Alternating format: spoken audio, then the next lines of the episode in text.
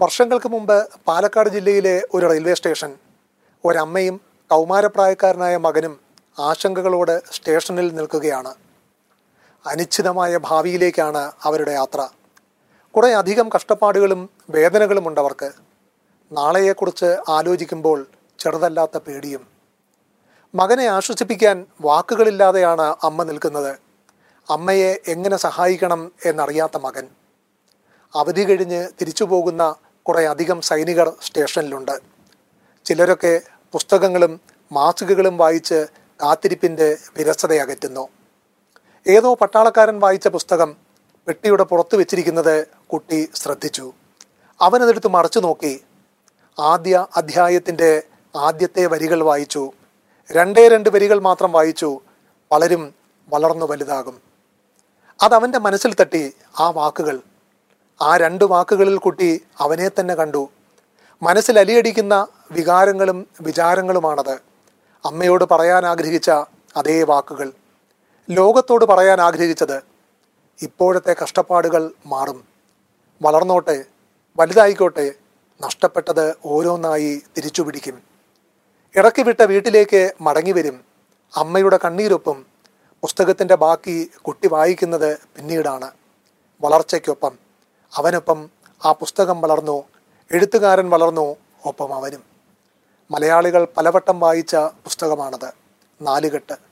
Novel സാഹിത്യത്തിൽ M D Vasudevan നായരുടെ വരവറിയിച്ച പുസ്തകം. അതിലെ ആദ്യ വരികളിൽ നിന്ന് പ്രചോദനം നേടിയ കുട്ടിയും പിന്നീട് പ്രശസ്തനായി. മനുഷ്യബന്ധങ്ങളുടെ തീവ്രതയും വന്യതയും സിനിമകളിൽ ആവിഷ്കരിച്ച ലോഹിതദാസ്. അറുപത്തിനാല് വർഷം മുമ്പ് ആയിരത്തി തൊള്ളായിരത്തി അൻപത്തി എട്ടിലാണ് നാലുകെട്ട് പ്രസിദ്ധീകരിച്ചത്. അന്നത്തെ സാമൂഹിക അന്തരീക്ഷമല്ല ഇന്ന്. അന്നത്തെ പ്രകൃതിയും ചുറ്റുപാടുകളുമല്ല. എന്നാൽ അന്നും ഇന്നും വളർന്നു വരുന്ന ഒരു കുട്ടിയുടെ മനസ്സ് നാലുകെട്ടിലെ വരികളിലുണ്ട്. എം ഡിയുടെ എഴുത്തിന്റെ ഏറ്റവും വലിയ പ്രത്യേകതയും ഇതാണ്. വായിച്ചു പോകെ വളർന്നു വരുന്ന ആത്മബന്ധം. താതാത്മ്യപ്പെടൽ. വായിക്കുന്നത് കഥയാണെന്നത് പോലും മറന്ന് ലയിച്ചു ചേരുന്ന ഐക്യം. നമ്മുടെ മനസ്സ് എങ്ങനെ ഈ എഴുത്തുകാരൻ സ്വന്തമാക്കിയെന്ന അത്ഭുതം. നാം പറയാൻ കാത്തുവെച്ച വാക്കുകൾ. ആരും കാണാതെ കാത്തു സൂക്ഷിച്ച ഹൃദയ രഹസ്യങ്ങൾ മോഹങ്ങളും മോഹഭംഗങ്ങളും നിരാശയും സങ്കടങ്ങളും. രണ്ടാം ഊഴത്തിൽ മലയാളി വായിച്ചത് ഇതിഹാസ കഥാപാത്രത്തിന്റെ ആത്മവേദനകളല്ല. എന്നും രണ്ടാം ഊഴക്കാരനാകേണ്ടി വന്ന സാധാരണ മനുഷ്യന്റെ നിത്യദുഃഖങ്ങളാണ്. വടക്കൻ വീരഗാഥയിലെ ചന്തു വടക്കൻ പാട്ടിലെ പാടിപ്പതിഞ്ഞ കഥാപാത്രമല്ല. ചതിക്കപ്പെട്ട വഞ്ചിക്കപ്പെട്ട തെറ്റിദ്ധരിക്കപ്പെട്ട മനുഷ്യന്റെ കടപുരളാത്ത ജീവിതമാണ്. എം ഡി ഒരു വ്യക്തിയാണെങ്കിൽ നമ്മൾ കൂടിയാണ്. ഒരു പ്രതിഭാസമാണെങ്കിൽ ഇടവപ്പാതി പോലെ വൃശ്ചിക നിലാവ് പോലെ നിളയിലെ നിഴലും നിലാവും പോലെ എല്ലാ മലയാളികളുടെയും സ്വകാര്യ അഭിമാനമാണ് അഹങ്കാരമാണ് സ്വന്തത്തേക്കാൾ സ്വന്തമാണ്.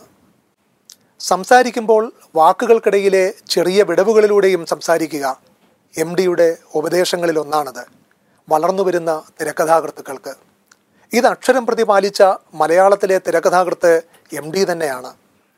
കഥകളിലും നോവലുകളിലും തിരക്കഥകളിലും അദ്ദേഹം വാക്കുകൾക്കിടയിലെ മൗനത്തിലൂടെയാണ് സംസാരിച്ചത്. തിരക്കഥയിൽ എല്ലാ വിശദാംശങ്ങളും എം ഡി കൃത്യമായി രേഖപ്പെടുത്തുന്നു എന്ന് പറയാറുണ്ട്. എന്നാൽ ഈ ആരോപണത്തിൽ കഴമ്പില്ല എന്ന് തെളിയിക്കുന്ന ഉദാഹരണങ്ങളും ഒട്ടേറെയുണ്ട്. എം ഡിയുടെ തിരക്കഥയിൽ ഹരിഹരൻ സംവിധാനം ചെയ്ത ചിത്രമാണ് എവിടെയോ ഒരു ശത്രു.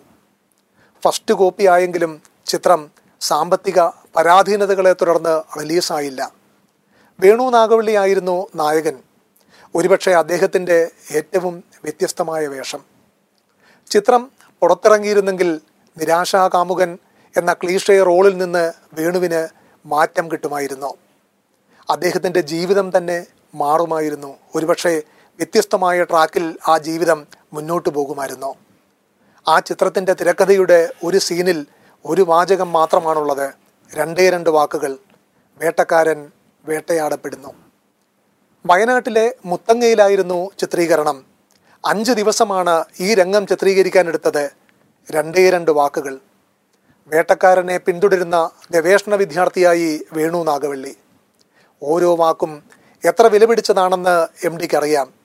വെറുതെ ഒരു വാക്കുപോലും അദ്ദേഹത്തിന്റെ തൂലികയിൽ നിന്ന് ജനിച്ചിട്ടില്ല. അവ അവയുടെ നിയോഗം നിറവേറ്റാതിരുന്നിട്ടില്ല. ജനിച്ച വാക്കുകളെല്ലാം അദ്ദേഹം പൂർത്തിയാക്കി സഫലമാക്കി. എവിടെയോ ഒരു ശത്രു എന്ന തിരക്കഥയിലെ ഒരു വാചകം വർഷങ്ങൾക്ക് ശേഷവും മറക്കാതെ വേണുവിന്റെ മനസ്സിലുണ്ടായിരുന്നു. അദ്ദേഹം അതിടയ്ക്കിടെ പറയുമായിരുന്നു മണൽപ്പുറത്തെ ശിവക്ഷേത്രവും മഴ പെയ്ത രാത്രിയിലെ പുഴയുടെ സംഗീതവും അവിടെ നിന്നാണ് ഈ കാട്ടുവളപ്പിൽ എന്നെ പറിച്ചു നട്ടത്. കേട്ടുമറന്ന പാട്ടുപോലെ കേൾക്കാൻ കൊതിച്ച ഗാനം പോലെ എം ഡിയിലെ കവി എഴുതിയ വാക്കുകൾ മണൽപ്പുറത്തെ ശിവക്ഷേത്രവും മഴ പെയ്ത രാത്രിയിലെ പുഴയുടെ സംഗീതവും. പുതിയൊരു യാത്രയുടെ തുടക്കത്തിലാണ് എം ഡിയുടെ എല്ലാ നോവലുകളും അവസാനിക്കുന്നത്. അവരുടെ യാത്ര വെറുതെയല്ല. എവിടെയോ ആരോ കാത്തിരിക്കുന്നുണ്ട്. മഞ്ഞിലെ വിമലയെ നയിക്കുന്നത് വരും വരാതിരിക്കില്ല എന്ന പ്രതീക്ഷയാണ്. മഹാപ്രസ്ഥാനത്തിന് തുടങ്ങുന്ന ഭീമൻ നാലു കൊച്ചു വാക്കുകളിലാണ് അവസാന യാത്ര അടയാളപ്പെടുത്തുന്നത്. യാത്രാമംഗളം തോടരെ നിങ്ങൾക്കും എനിക്കും. അസുരവിത്തിലെ ഗോവിന്ദൻകുട്ടി നടത്തുന്നതും തിരിച്ചു വരാനുള്ള യാത്ര തന്നെയാണ്. നടുവിൽ കടന്നുപോയവരുടെ എല്ലാം കാൽപ്പാടുകളിൽ കരിഞ്ഞ പുല്ലുകൾ നിർമ്മിച്ച ഒറ്റയടിപ്പാത നീണ്ടുകിടക്കുന്നു. പ്രിയപ്പെട്ടവരെ തിരിച്ചു വരാൻ വേണ്ടി യാത്ര ആരംഭിക്കുകയാണ്. കാലത്തിൽ യാത്ര തുടങ്ങിയ അതേ പുഴയിലൂടെ മടക്ക യാത്രയ്ക്ക് ഒരുങ്ങുകയാണ് നായകൻ. അവസാനിക്കാത്ത മണൽത്തിട്ടിലൂടെ ഒഴിഞ്ഞു പോകുന്ന കാലടികൾ വലിച്ചു വലിച്ചു നടക്കുന്നു.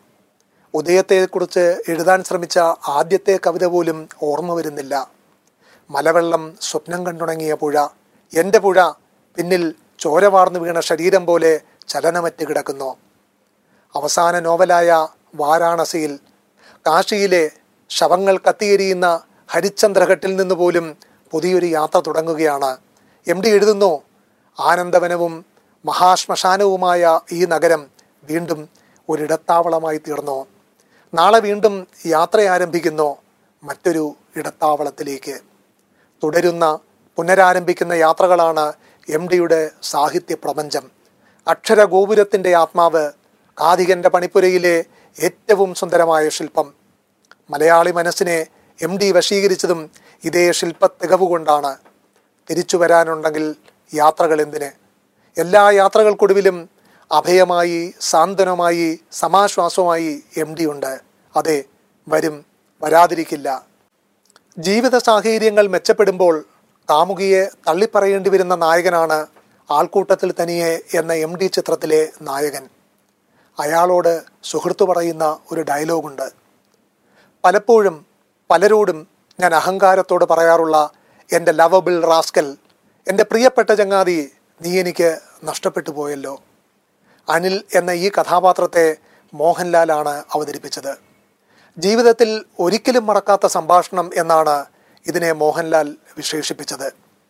ഇതേ ചിത്രത്തിൽ നായികയെ അവതരിപ്പിച്ചത് സീമയാണ്. നൂറിലധികം തവണ താൻ ഈ ചിത്രം കണ്ടിട്ടുണ്ടെന്നാണ് സീമ പറഞ്ഞത്. ഒരുപക്ഷെ സീമ ഏറ്റവും കൂടുതൽ കണ്ട സിനിമയും ആൾക്കൂട്ടത്തിൽ തനിയെയാണ്.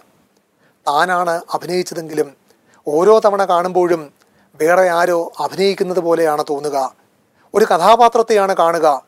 ഞാനാണത് ചെയ്തതെന്ന് എനിക്ക് തോന്നുകയേയില്ല സീമ പറഞ്ഞു.